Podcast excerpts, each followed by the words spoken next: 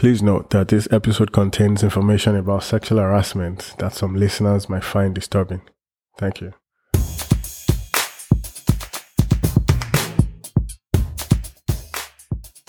Hello and welcome to episode fifty-two of the Bid Picture Podcast. I'm your host, Bidemi Ologunde. Today on the show, I'll be providing new reports regarding the toxic workplace allegations against Activision Blizzard, the video game company, and also a cybercrime investigation in Tampa, Florida, involving a California man who was accused of stealing over six hundred twenty thousand photos from about four thousand seven hundred iCloud accounts just to find nude images of young women and then trade them with other people. Thank you for your time. Let's get to it. So back in episode forty-six, I talked about a lawsuit that was filed on July twentieth against Activision Blizzard, the video game giant, over allegations that the company systemically discriminated against female employees and failed to address a pervasive frat boy workplace culture that led multiple women to quit and may have contributed to one female employee's suicide. So following that lawsuit, the company promised to work to provide a safe environment for women to work, but then labor regulators in California have now accused the company of illegally withholding and suppressing evidence, and also shredding documents that it requested for in its investigation. So according to new reports, California's Department of Fair Employment and Housing, D F E H, claims that Activision Blizzard's human resources team began destroying documents within the company that pertains to the ongoing inquiry, an act that is illegal in itself, as the company is required by law to provide such documentation to the state. The D F E H also revealed that it is expanding its investigations to include not just prominent employees at the company, but also temporary workers following Activision Blizzard's lack of cooperation. The D F E H claims that Activision Blizzard tried to get employees to sign away their ability to speak freely to investigators in waivers, secret settlements, and non-disclosure agreements, N D As, which would require employees to notify Activision Blizzard before disclosing information about incidents covered by the N D A or the settlement. So they would also decide how much employees could freely say, giving the company the ability to take all steps it deems to be appropriate to then prevent or limit the required disclosure. In a new section of the updated complaint filed by D F E H, there are new allegations that Activision Blizzard is encouraging employees to talk to attorneys at the WilmerHale law firm instead of state investigators, and then denying the state access to that evidence because the conversations were deemed confidential. Activision Blizzard had already been criticized by both company shareholders and the press for hiring WilmerHale, a law firm that was widely reported to have helped Amazon initially defeat its workers' efforts to organize in Alabama. WilmerHale denied any involvement with that effort, stating that it doesn't work for Amazon or represent Amazon in any way. However, Jamie Gorlick, who has been a partner at WilmerHale since July of two thousand three, is a member of Amazon's board of directors, and she is the chair of the Nominating and Corporate Governance Committee at Amazon. So in their response, Activision Blizzard stated that throughout our engagement with D F E H, we have complied with every proper request in support of its review, even as we had been implementing reforms to ensure our workplaces are welcoming and safe for every employee. End of quote. It also added that, quote, we strive to be a company that recognizes and celebrates the diverse talent and perspectives that lead to, a, to the creation of great, globally appealing entertainment. We have provided the D F E H with clear evidence that we do not have gender pay or promotion disparities. Our senior leadership is increasingly diverse, with a growing number of women in key leadership roles across the company. We share D F E H's goal of a safe, inclusive workplace that rewards employees equitably and are committed to setting an example that others can follow. End of quote. Activision Blizzard is not the only game, gaming company known to be involved in a harassment lawsuit.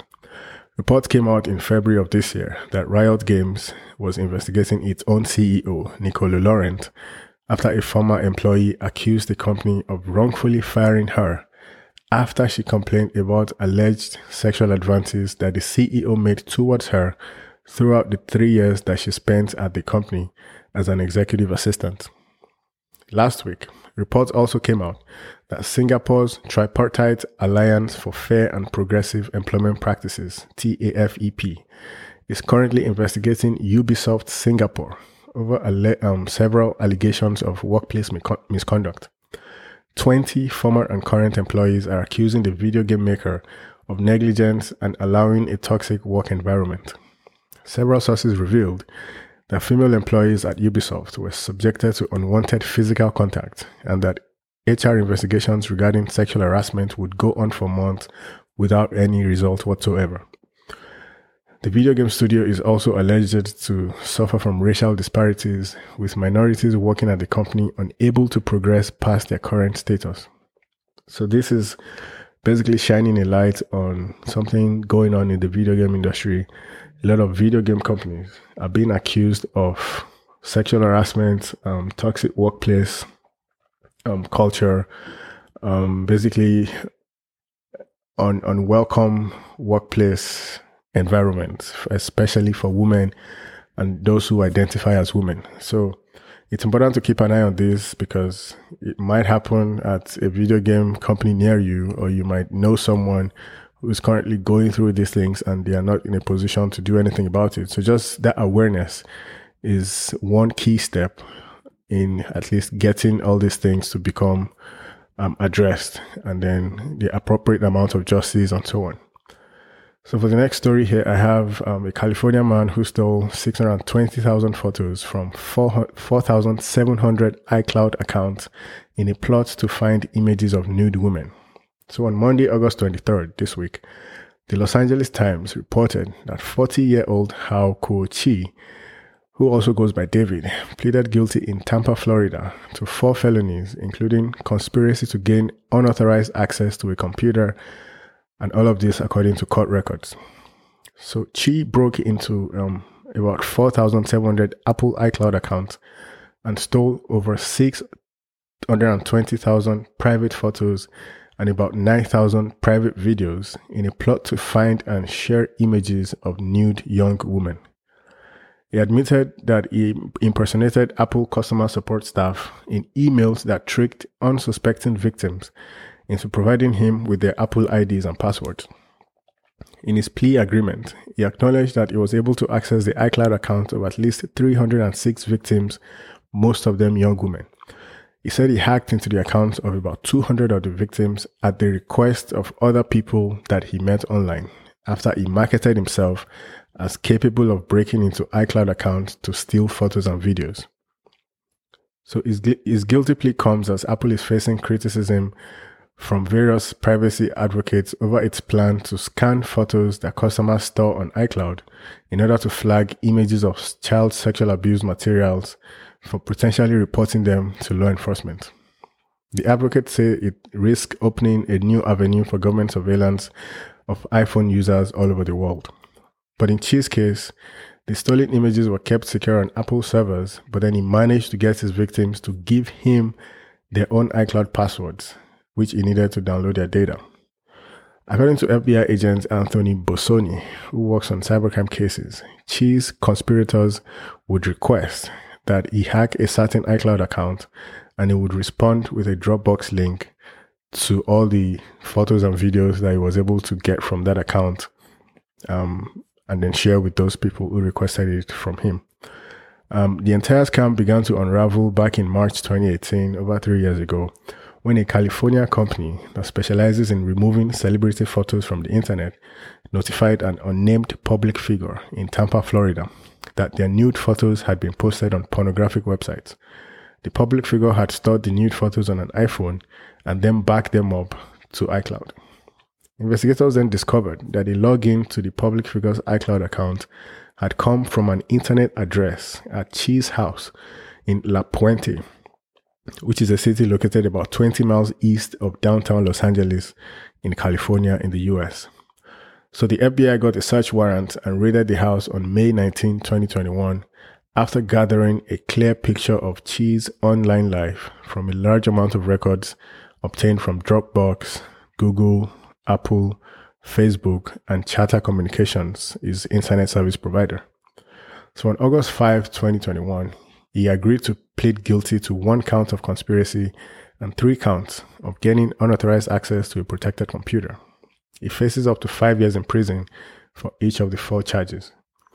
So this case underscores the increased privacy risk that people face when using cloud-based services from trusted partners such as Apple to store personal images and other information online, with criminals socially engineering phishing campaigns that seem more and more convincing. It is becoming easy for clever threat actors and cybercriminals to fool people into giving up their own account credentials, which then puts their data at risk. So that's all I have for today's episode of The Big Picture. The production, editing, fact-checking, audio engineering, and graphic design were done by yours truly, Bidemi Ologunde. Please join me again on the next episode as I continue with a deep dive on cybersecurity topics, news, events, and incidents, and the lessons we can all learn from them for robust cyber threat intelligence and awareness in our daily lives. Make sure you follow, download, or subscribe to the Big Picture podcast on Apple Podcasts, Stitcher, Spotify, Amazon Music, Google Podcasts, Pandora, TuneIn Radio, or wherever you get your podcast from. And please share the show with anyone that you think might benefit from it. For questions, comments, or any suggestions, please email me at bidemi at thebidpicture.com. You can also get in touch on Twitter at BidPicture, as well as on the Clubhouse app at B I D. Please remember to leave a review for the podcast if your platform allows you to do so. Thank you for your time. See you on the next episode. Bye for now.